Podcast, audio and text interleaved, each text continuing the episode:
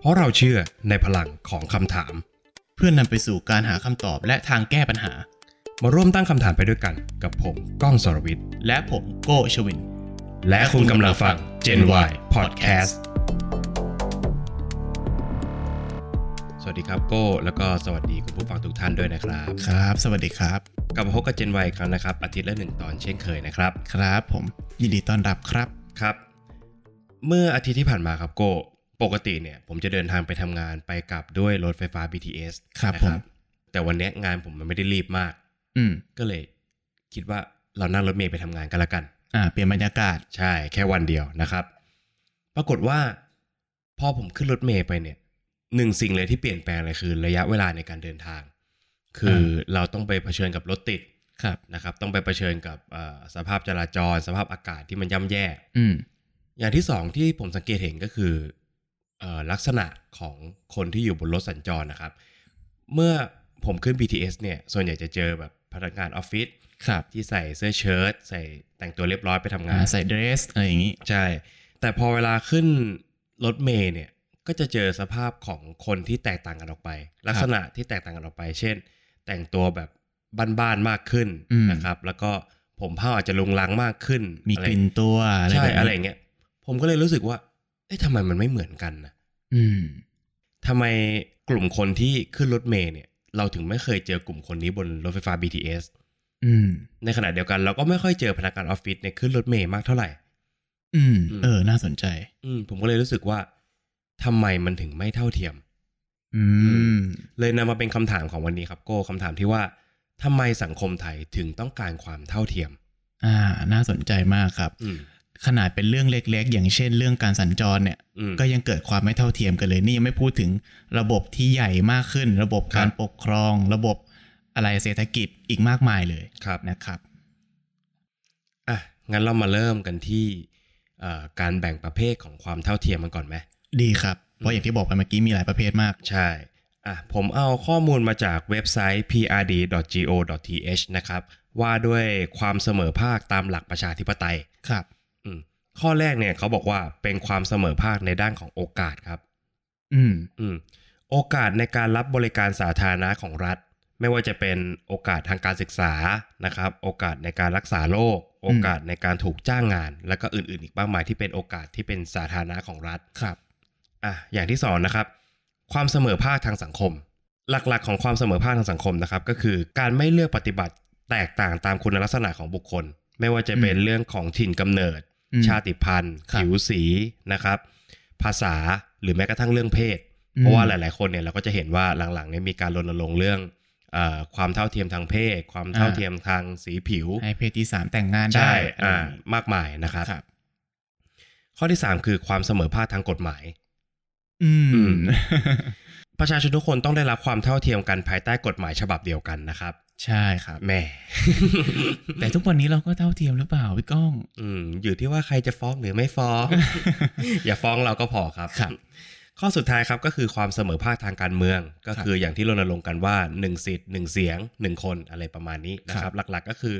สิทธิทางการเมืองในการเลือกตั้งนั่นแหละ อืม ครับ อืมทีนี้เราลองมาคุยกันสั้นๆ ทีละหัวข้อไหมว่าแต่ละความเท่าเทียมเนี่ย แต่ละความเสมอภาคเนี่ยมันมันมีปัญหาอะไรกันบ้าง ได้ครับ อืมอย่างข้อแรกความเสมอภาคในด้านโอกาสเนี่ยก็คือหลักๆก็คงเป็นการศึกษาเนี่ยมันมันเป็นปัญหามานานมากแล้วนะความ อืม เท่าเทียมทางการศึกษาเนี่ยผมเคยได้ยินเรื่องราวของครูบ้านนอกบางคนเนี่ยต้องเป็นแม้กระทั่งแบบพานโรงอ่ะ อืม แล้วก็ต้องอยู่เฝ้ายาม เฝ้าเวรยามตอนกลางคืน เพราะว่าโรงเรียนเนี่ยไม่มีเงินจ้างหรือว่าไม่มีเงิน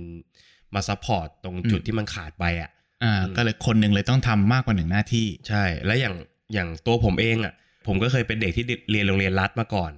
เพราะฉะนั้นเนี่ยผมก็จะเห็นว่าครูบางคนเนี่ยเขาก็ถนัดบางวิชา อืม แต่เขาก็ต้องมาสอนวิชาอื่นด้วยอ่ะ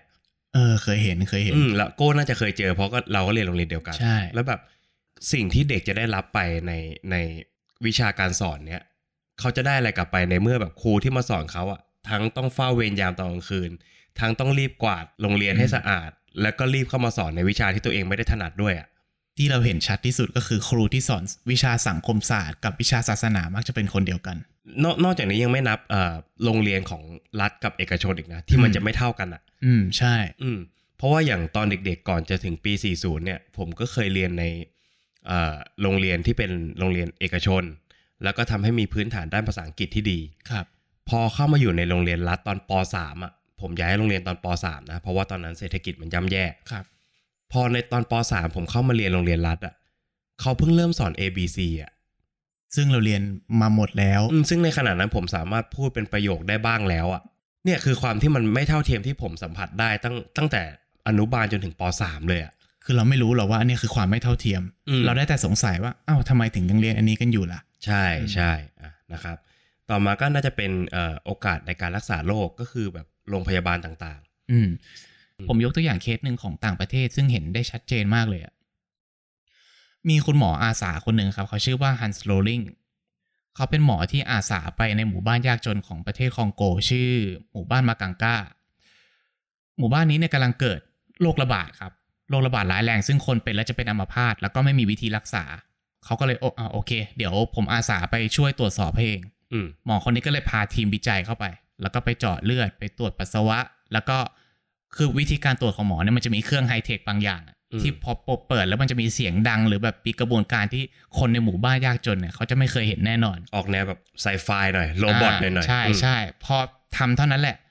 คุณหมอหลังจากปิดเครื่องทุกเสียงทุกอย่างเงียบลงอะเขาก็ได้ยินเสียงที่อยู่นอกเต็นท์นะครับเป็นเสียงของคนในหมู่บ้านอะโวยวายกันใหญ่เลย อืม หมอเขาก็ตกใจว่าเฮ้ยเกิดอะไรขึ้น หมอเขาวิ่งออกมาข้างนอก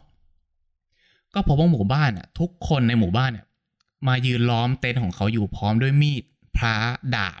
อุปกรณ์คือสำหรับ อา การ วุธ ทา ตร รุ ง ณ นั้น กร เล รม ยอืม ทารุณกรรมแบบเต็มขั้น คุณหมอเขาเลยถามว่าเฮ้ยเกิดเกิดอะไรขึ้น คือผมทำอะไรผิดไปหรือเปล่าอะไรอย่างเงี้ย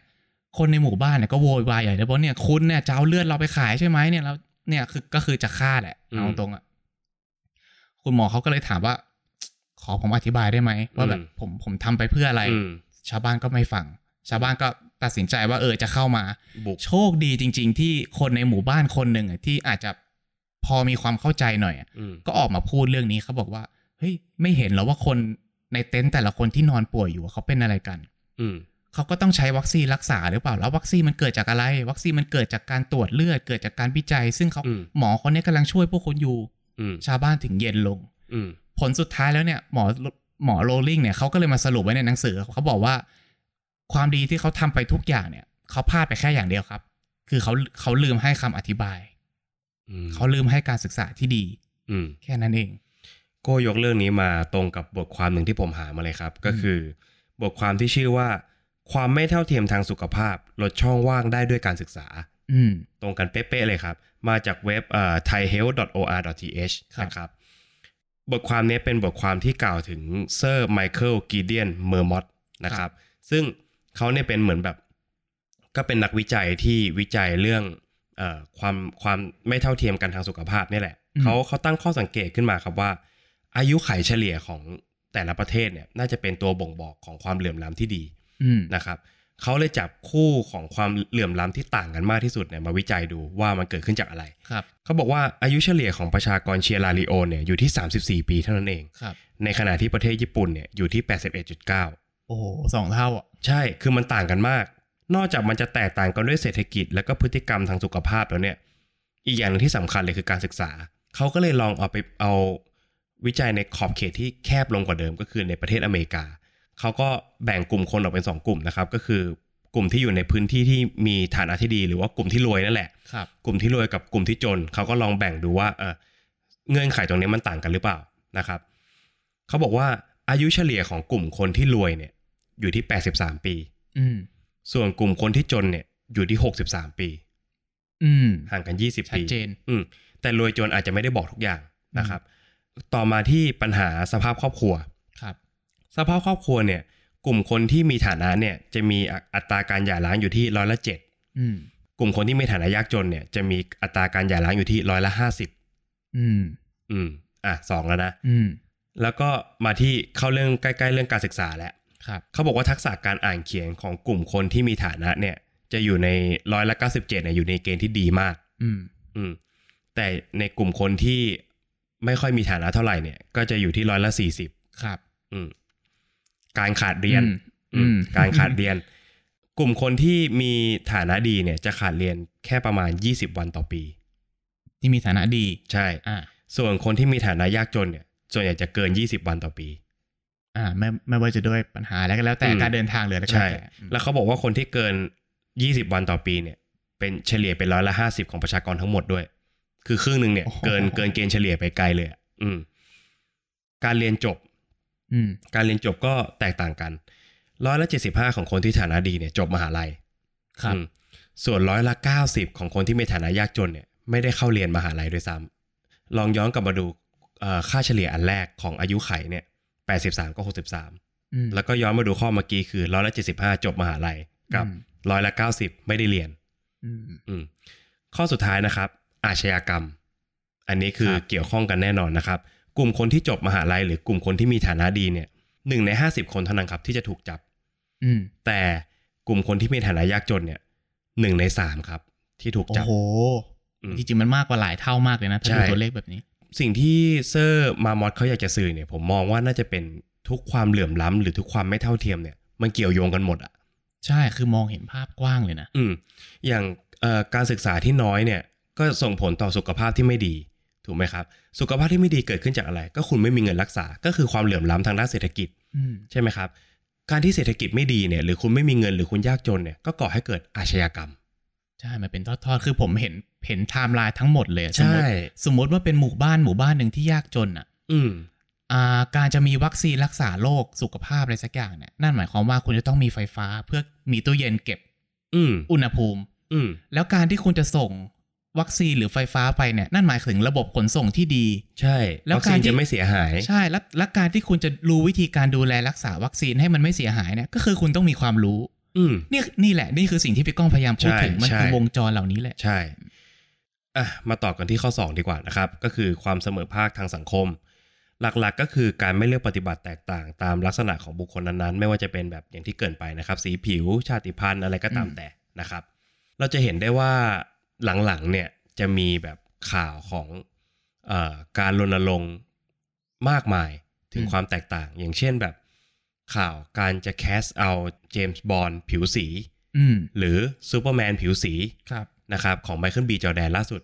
หรือแม้กระทั่งเอ่อภาพยนตร์แบบฟิมินิสต์ที่เกิดขึ้นมากมาย อย่างล่าสุดก็จะเป็นนางฟ้าชาลีหรือชาลีแองเจลนะค อื รับ มครับ มันมันมีหลากหลายการเคลื่อนไหวทางสังคมอ่ะโดยโดยภาพยนตร์เนี่ยเป็นเป็นสื่อขนาดใหญ่ อืม ที่สามารถสร้างแรงกระเพื่อมได้เยอะเหมือนกันนะครับ เราสามารถดูวัฒนธรรมหรือว่าความคิดของคนในประเทศนั้นนะได้จากสื่อภาพยนตร์หรือละครเลยนะ เช่น อืม แบบว่าที่เรากรีดกราร์ดอ่าละครเกาหลีหรือว่าซีรีส์เกาหลีกั อื น ม ว่าแบบผู้ชายมีความเป็นสุภาพบุรุษมากอะไรอย่าง อื เงี้ย ม เคยมีเพื่อนผมคนหนึ่งเนี่ยเล่าให้ฟังว่าเขาไปไปไปประเทศเกาหลีมา อืม แล้วก็พบว่าผู้ชายหลายคนหลายใช้ว่าคำว่าหลายคนละกัน ก็ไม่ได้เป็นเหมือนกับในซีรีส์นะ ใช่ใช่ เพราะฉะนั้นเนี่ยพอเขาสร้างซีรีส์ออกมาเขาก็เลยสร้างให้มีความเป็นสุภาพบุรุษสูง อืม เพื่อที่จะได้ชนะใจสาวๆที่ดูในอยู่ในประเทศนั้น อืม ในขณะเดียวกันเนี่ยมันเป็นสิ่งที่ตรงกันข้ามกันเลย อืม เนี่ยถึงพยายามจะบอกว่าเออมันบางทีมันสะท้อนออกมาผ่านสื่อเหล่านี้ได้เหมือนกัน ใช่ใช่ เพราะฉะนั้นคือการที่หลาย ๆ แคมเปญรณรงค์ให้มีตัวละครผิวสี หรือตัวละครแบบเอ่อ LGBT อืม มากขึ้นในในภาพยนตร์เนี่ย นั่นก็หมายถึงว่า องค์กรใหญ่ ๆ เนี่ยต้องการขับเคลื่อนเรื่องนี้อย่างอย่างแบบเปิดเผยแล้วว่าแต่ละคนเนี่ยมีความเท่าเทียมกันจริง ๆ ไม่ไม่จำเป็นว่าคุณจะต้องเป็นพระเอกที่แบบขาวหล่อกล้ามใหญ่ แต่คุณสามารถเป็นพระเอกที่เป็นเพศที่สามก็ได้ หรือแม้กระทั่งเป็นคนผิวสี อืม หรือเป็นคนที่แตกต่างจากคนอื่นด้วยลักษณะทางกายภาพอ่ะ คุณก็สามารถเป็นนักแสดงนำในหนังเรื่องนั้นๆ หรือบทบาทนั้นๆได้เหมือนกัน เราเราเริ่มเห็นแล้วเหมือนกันในสภานะที่มีคนแต่งตัวท้องถิ่นหรืออะไรเงี้ย อืม เข้าไปในสภาอันนี้อันนี้เป็นถือเป็นเรื่องดีนะ ผมว่านะ ใช่ใช่ก็คือสร้างเขาเรียกอะไรทำให้ความแตกต่างหลากหลายเนี่ยเป็นที่ยอมรับกันมากขึ้น อืม นะครับ แล้วก็เป็นภาพที่แสดงออกมาว่า เนี่ยแหละคือประชาธิปไตยจริง ๆ ข้อต่อมาก็คือความเสมอภาคทางกฎหมาย อันเนี้ยหนักหน่อย เพราะว่าแน่นอนว่าประชาชนอย่างเราๆอ่ะก็ไม่ได้รู้กฎหมายทุกข้อ ใช่ แล้วก็เอ่อการการที่มีการดำเนินคดีกับระหว่างกับคนที่เป็นชาวบ้านธรรมดากับคนที่เป็นมียศมีตำแหน่ง หรือเป็นนักการเมืองหรือเป็นอะไรก็ตามแต่เนี่ยมักจะไม่ค่อยได้ใช้มาตรฐานเดียวกันเท่าไหร่ อืมคือเราเรารู้เหตุผลแล้วว่ามันเกิดจากอะไรอะแต่ว่า ถามผมนี่จริงๆ เรื่องนี้ผมยังไม่รู้ว่าจะแก้ยังไงเลยนะ เพราะว่า ใช่ใช่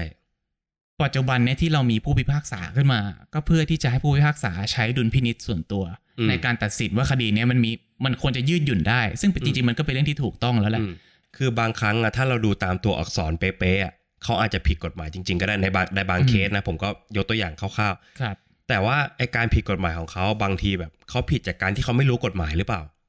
ซึ่งตรงเนี้ยมันมันแทบจะสร้างความเท่าเทียมได้ยากมากๆคือตามตามหลักการอะมันมันเท่าเทียมแหละว่าใช้กฎหมายฉบับเดียวกัน พิจารณาคนทั้งประเทศ อันเนี้ยโอเค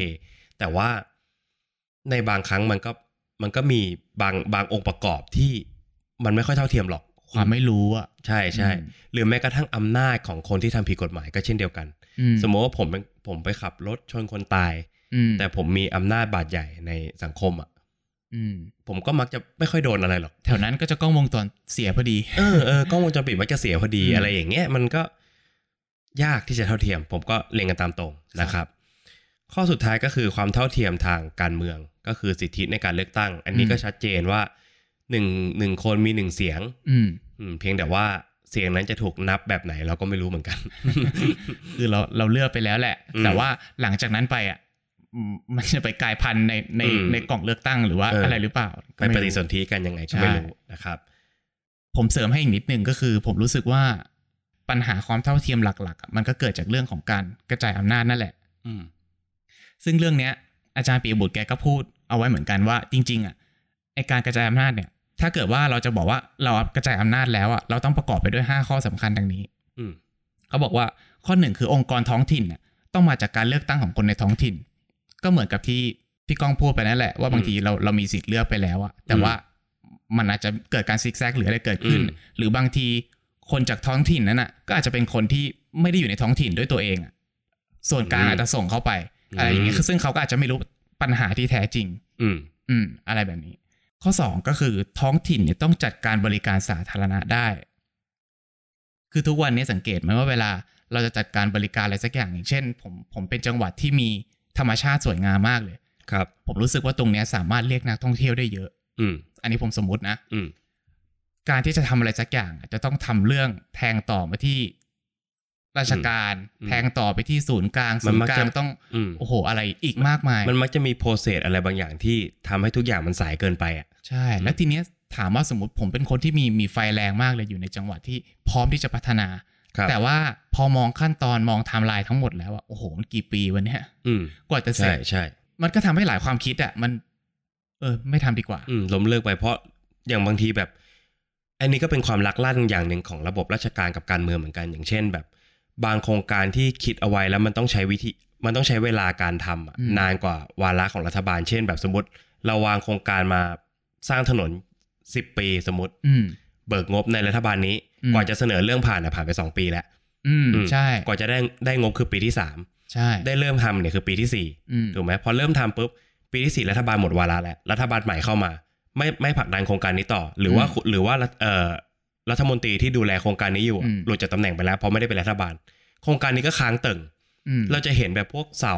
ก่อสร้างที่แบบไม่ มี เสร็ แต่ จอะ โครง เออเยอะมากๆในประเทศไทยอ่ะเนี่ยอันนี้คือแบบบางทีระบบบางมันก็นะ มันก็ส่งเสริมให้คนในชุมชนนั้นอะไม่เท่าเทียมไง อืม เขาไม่มีบริการที่ถูกควรจะถูกผลักดันให้มันมันสมบูรณ์แบบอะ ใช่ใช่ อะไรอย่าง อืม นี้นะครับ มาถึงข้อ 3 ครับ คือท้องถิ่นเนี่ยต้องมีอำนาจในการเก็บภาษีด้วยตัวเอง คือทุกวันนี้เนี่ยเราจะมีเราจะมีภาษีที่เราจ่ายกันเป็นประจำอยู่แล้วถูกไหมฮะ อืม แต่ว่าบางจังหวัดถ้าเกิดว่าจังหวัดที่ห่างไกลอ่ะ อืม ที่ที่ต้องเดินที่ระบบคมนาคมยังยังไปไม่ถึงอะไรเงี้ อื ย ม เขาก็ต้องการภาษีเพื่อที่จะไปพัฒนาระบบไปอุดช่องโหว่ตรงนั้น ให้ทุก อืม คนอ่ะเท่าเทียมมากขึ้น อืม แต่ประเด็นคือเขาไม่สับเขาไม่มีอำนาจที่จะตั้งกฎขึ้นมาเองว่า เอ้ย ต่อไปเนี้ยจะเก็บภาษีค่าเดินทางเพิ่มมากขึ้นนะ อืม ต่อไปนี้จะเก็บภาษีค่าอะไรดีล่ะ ค่าอาหารเพิ่มมากขึ้น อืม หรือได้สั่งผมยกตัวอย่างขึ้นมาเฉยๆนะเขาไม่มีสิทธิ์ตรงนี้ไง ค่าใช้จ่ายที่เขาต้องใช้ทั้งหมดเนี่ยก็เลยต้องเบิกมาที่ส่วนกลาง อืม ย้อนกลับไปที่ปัญหาเดิมไหมก็คืออโหวุ่นวายมากกว่าจะเอาเงินมาพัฒนาอะไรได้แต่ละอย่าง ข้อสี่ครับคือท้องถิ่นต้องมีอำนาจบริหารบุคลากรของตัวเอง อืม อันนี้ก็เกี่ยวกับส่วนกลางอีกนั่นแหละ อืม คือท้องถิ่นนะบางทีจิ้มคนที่เหมาะสมสำหรับหน้าที่ในหน้าที่นั้นมาแล้ว อืม แต่ส่วนกลางบางทีไม่ สั่งโอนย้าย สั่ง อืม เนี่ยเราจะเห็นข้าราชการบางทีย้ายนู่นย้าย อื นี่ ม อยู่ตลอดเวลา อะไรแบบเนี้ย หลักๆ คือเหมือนแบบคนที่รู้ปัญหาจริง ๆอ่ะมักจะไม่ได้ลงพื้นที่แบบไปไปทำงานตรงนั้นจริง ๆอ่ะ ใช่ ข้อห้าคือข้อสุดท้ายเนี่ยเขาบอกว่า ส่วนกลางเนี่ยจริง ๆ คือคือหมายถึง หมายถึงรัฐบาลตัวใหญ่อะส่วนกลางเนี่ย ควรจะดูแลแค่ให้ทุกอย่างอะเป็นไปตามกฎหมายแค่นั้นก็พอ อืม แล้วก็นอกนั้นนะปล่อยให้ท้องถิ่นเนี่ยจัดการกันเอง อืม อืม มันก็จะทำให้ท้องถิ่นเนี่ยรู้ปัญหาอยู่แล้ว ก็จะพัฒนาขึ้นมา อืม คนในท้องถิ่นก็จะได้สิ่งที่ดีที่สุดสำหรับท้องถิ่นนั้น ไม่ใช่สิ่งที่ดีที่สุดสำหรับส่วนกลาง ใช่เพราะบางทีการแก้ปัญหามันต้องขึ้นอยู่กับเงื่อนไขของพื้นที่นั้นๆอ่ะ ใช่ อย่างสมมุติว่าพื้นที่เนี้ยเต็มไปด้วยยาเสพติด อืม กับอีกพื้นที่หนึ่งอ่ะเต็มไปด้วยเอ่อเอ่อ สถานบันเทิง เอ สม อ มติ อะไรอย่างเงี้ยมันมันไม่สามารถใช้มาตรการเดียวกันในการแก้ปัญหาได้อ่ะ อืม เพราะฉะนั้นสมมุติว่าคุณเอาปัญเอ่อวิธีการแก้ปัญหาของพื้นที่ที่เต็มไปด้วยสถานบันเทิงมาแก้ปัญหายาเสพติด มันก็แก้ไม่ได้ไง ข้าราชการเวลาทำงานผิดพลาดเนะครับ เขาจะไม่ได้รับผิดชอบโดยตรงส่วนตัว อืม แต่วิธีแก้ปัญหาของรัฐบาลก็คือเพิ่มงบประมาณเข้าไป อืมอัดฉีด พออาชีพเข้าไปเสร็จอ้าวก็ก็ดีนี่ก็ได้งบเพิ่ม อืม แล้วก็ผมไม่รู้ว่าหลังจากนั้นเงินมันไปไหนนะ อืม มันก็ไม่ได้เกิดการกระจายเงินไปสู่คนอื่นๆเลยอะ่ะ อืม อืม เราไม่สามารถจัดสรรสองปัญหาด้วยมาตรการเดียวกันได้เนี่ย อืม ยกตัวอย่างเช่น บางทีรัฐไปบงการเรื่องการใช้ไฟฟ้า ให้ทุกคนเนี่ยเออใช้ไฟฟ้าจากอ่ะการไฟฟ้านครหลวงอะสมมตินะ หรือว่าการไฟฟ้าส่วนภูมิภาคอะไรก็แล้วแต่ บางชุมชนที่เขามีศักยภาพพอที่จะผลิตโซลาร์เซลล์ได้ หรือว่ามีหรือมีพื้นที่มากๆอะที่สามารถเก็บพลังงานแสงอาทิตย์แล้วก็จำหน่ายเป็นรายได้เสริมได้ กฎหมายก็ไม่เอื้อเขาอีก อืม กฎหมายแค่บอกแค่ว่าไอ้พวกโซลาร์เซลล์หรือหมู่บ้านเนี่ย สามารถผลิตแล้วก็เอาไว้ใช้ได้แค่ส่วนตัวเท่านั้นจำหน่ายไม่ได้ อืม นี่ไงคือความไม่เท่าเทียม จ เนี่ย ริง ๆ มันคือโอท็อปอย่างหนึ่งเลยนะ ใช่ แต่เราก็ต้องยอมรับตามหลักความจริงนะครับว่า มันแทบไม่มีทางเลย ที่ประชาชนทุกคนหรือทุกประเทศทั่วโลกเนี่ยจะเท่าเทียมกันโดยที่แบบ ไม่คือเท่าเทียมกันร้อยเปอร์เซ็นเนี่ยไม่มีทางแน่นอน ใช่ใช่ ต้องต้องพูดเลยว่ามันไม่มีทางแน่นอนต้องยอมรับความจริงนะครับ เพราะฉะนั้นผมอยากจะส่งท้ายครับ ด้วยคลิปคลิปหนึ่งที่ผมได้ไปรับชมมา ครับ ซึ่งเป็นคลิปที่ผมรู้สึกว่าตอบโจทย์เรื่องความเท่าเทียมเนี่ยได้ดีมาก ครับ ๆนะครับ ลองนึกภาพสนามแข่งนะครับ สนามสนามวิ่ง ครับ แล้วก็เป็นกลุ่มของเด็กไฮสคูลในอเมริกาหรือในประเทศอะไรก็แต่ตามแต่เนี่ยเขามาเข้าแคมป์กันซึ่งมาจากหลากหลายโรงเรียน หลากหลายเอ่อสถาบันการศึกษา ครับ นะครับ คุณครูท่านหนึ่งครับ เขาจับเด็กนักเรียนเนี่ยมายืนเรียงแถวกันเป็นหน้าตรง แล้วก็ให้เด็กทุกคนเนี่ยหันหน้าไปทางเส้นชัย อ่าเหมือนจะวิ่งแข่ง ใช่ แล้วก็ชูแบงค์ร้อยดอลลาร์ขึ้นมาว่า ใครชนะเนี่ยจะได้แบงค์ร้อยดอลลาร์นี้ไป อืม อืมก็คือมีเงินรางวัลเป็นการแข่งขันที่มีเงินรางวัลนะครับ หลังจากนั้นเขาเริ่มตั้งกฎแปลกๆขึ้นมาครับ เขาบอกว่า ทุกครั้งที่ผมพูดเงื่อนไขอะไรบางอย่างอะให้เด็กที่ที่มีชีวิถีชีวิตตรงกับเงื่อนไขนั้นอะก้าวมาข้างหน้าสองก้าว อืม อืมข้อแรกเขาอาจจะพูดประมาณว่า เด็กคนไหนที่พ่อแม่ยังไม่หย่าร้างกัน ให้ก้าวมาข้างหน้าสองก้าว อืม ก็จะมีเด็กกลุ่มใหญ่เลยที่ก้าวออกมา แต่ก็จะมีเด็กบางคนที่พ่อแม่อย่าล้างกันก็ อืม ยืนอยู่ที่จุดสตาร์ทเหมือนเดิมนะครับ ต้องอธิบายอย่างนี้ครับ การที่ก้าวขึ้นมาข้างหน้าสองก้าวเนี่ยคือก้าวใกล้กับเส้นชัยมากขึ้น อืม อื อื ม มเห็นภาพ และเขาไม่ได้กล่าวแค่ข้อเดียว อย่างเช่น เด็กคนไหนที่ไม่ต้องส่งตัวเองเรียน อืม อืมก็จะมีเด็กอีกกลุ่มหนึ่งก็ก้าวขึ้นมาอีกใช่ไหมครับ เด็กคนไหนที่มีพ่อแม่เป็นตัวอย่างที่ดี อืม ก็ก้าวขึ้นมาอีก เด็กคนไหนที่มาจากโรงเรียนเอกชน สมมตินะผมจำ อืม คำถามตายตัวไม่ได้ เขาก็จะยิงคำถามที่เกี่ยวกับเงื่อนไขต่างๆ ของการใช้ชีวิตอะที่มันต่างกันขึ้นไปเรื่อยๆ เด็กเอ่อพ่อแม่คนไหนที่มีรายได้ขั้นต่ำเท่านี้ ก็จะก้าวขึ้นมา ระหว่างที่เขาพูดคำถามไปเนี่ย จะมีเด็กบางคนครับที่ไม่ได้ก้าวเลยแม้แต่ก้าวเดียวอะคือ แล้วก็จะมีเด็กบางคนที่แทบจะถึงเส้นชัยอยู่แล้วอะจากเงื่อนไขที่คุณครูเขาตั้งขึ้นมา แล้วคุณครูเขาก็บอกว่า ให้เด็กทุกคนที่ใกล้ถึงเส้นชัยแล้วเนี่ย หรือเด็กทุกคนที่ได้ก้าวขึ้นมาเนี่ย หันกลับไปมองเพื่อนที่อยู่ข้างหลัง อืมโอ้โห อืมเขาบอกว่า เนี่ยเขาเป็นมนุษย์เหมือนคุณหรือเปล่า อืมเขาก็เป็นมนุษย์เหมือนคุณ การแข่งขันเนี่ย เท่าเทียมไหมเขาถามเด็กทุกคนอย่างนี้ว่า อืม การแข่งขันวิ่งครั้งเนี่ยเท่าเทียมไหมเด็กทุกคนไม่มีใครตอบครับ ครูเขาบอกว่าการแข่งขันเนี่ยมันเท่าเทียมนะเพราะอะไร เพราะทุกคนอ่ะ มีสิทธิ์ในการแข่งขันเท่ากัน อืม แต่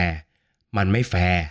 อืมความยุติธรรมไง ใช่ มันไม่แฟร์มันมันไม่เสมอภาค อืม อืมเด็กทุกเด็กบางคนเนี่ยมีโอกาสมากกว่าคนอื่น แล้วเขาก็บอกว่าจงยอมรับเถอะว่าคุณน่ะมีโอกาสมากกว่าคนอื่น อย่าไปปฏิเสธว่าแม้คุณจะไม่อยากได้โอกาสนั้นก็ตามที แต่คุณต้องยอมรับก่อนว่า คุณมีโอกาสมากกว่าคนอื่น อืม หลังจากนั้นเนี่ย ให้มองการแข่งขันครั้งเนี้ยเป็นชีวิต อืม เกมเกมเนี้ยคือเกมของชีวิต คุณทุกคนเนี่ยมีสิทธิ์วิ่งเข้าเส้นชัยเหมือนกัน อืม แต่ว่าคุณทุกคนเนี่ยอยู่ในจุดสตาร์ทที่ต่างกัน อืม อืม โอ้โห บางคนเนี่ยแค่วิ่งเหยาะๆก็ถึงเส้นชัยแล้ว ใช่ แต่บางคนอ่ะต้องวิ่งแบบวิ่งแทบเป็นแทบตายอะเพื่อจะไปแพ้ข้างหน้าด้วยซ้ำ อืม แต่ว่านั่นแหละคือชีวิต เพราะฉะนั้นคือเขาทำให้คุณเนี่ยเข้าใจแล้วก็ให้คนที่มีโอกาสมากกว่าคนอื่นอะหันกลับมามองเพื่อนมนุษย์ด้วยกันบ้าง ให้โอกาสกันมากขึ้นนะครับขณะเดียวกันคนที่มองว่าตัวเองเนี่ยโอกาสน้อย ก็อย่าละความพยายาม อืม สู้ต่อไปว่า เพราะว่าชีวิตของทุกคนอะมีเส้นชัยเหมือนกัน คือคุณวิ่งไปไม่รู้จะแพ้หรือเปล่า แต่ถ้าเกิดคุณยืนอยู่เฉยๆอะคุณแพ้แน่นอน อืม อืม ใช่ก็ฝากไว้ให้คิดกันนะครับ ครับและนี่ก็คือ Gen Y ใน EP นี้นะครับสำหรับคนที่มีความคิดเห็นแตกต่างก็สามารถคอมเมนต์หรือว่าอินบ็อกมาบอกเราได้มาพูดคุยกันได้นะครับ ครับ ต้องขอฝากไวีเช่นเคยนะครับสำหรับช่องทางการรับฟังนะครับ ไม่ว่าจะเป็น Apple Podcast Spotify Podbean รวมไปถึง YouTube Channel นะครับ แล้วก็เร็วๆนี้เราจะมีช่องทางใหม่ให้ติดตามกันด้วย ครับผมสำหรับวันนี้ก็คงต้องลาไปก่อนนะครับ ครับ ครับ แค่นี้นะครับ สวัสดีครับ สวัสดีครับ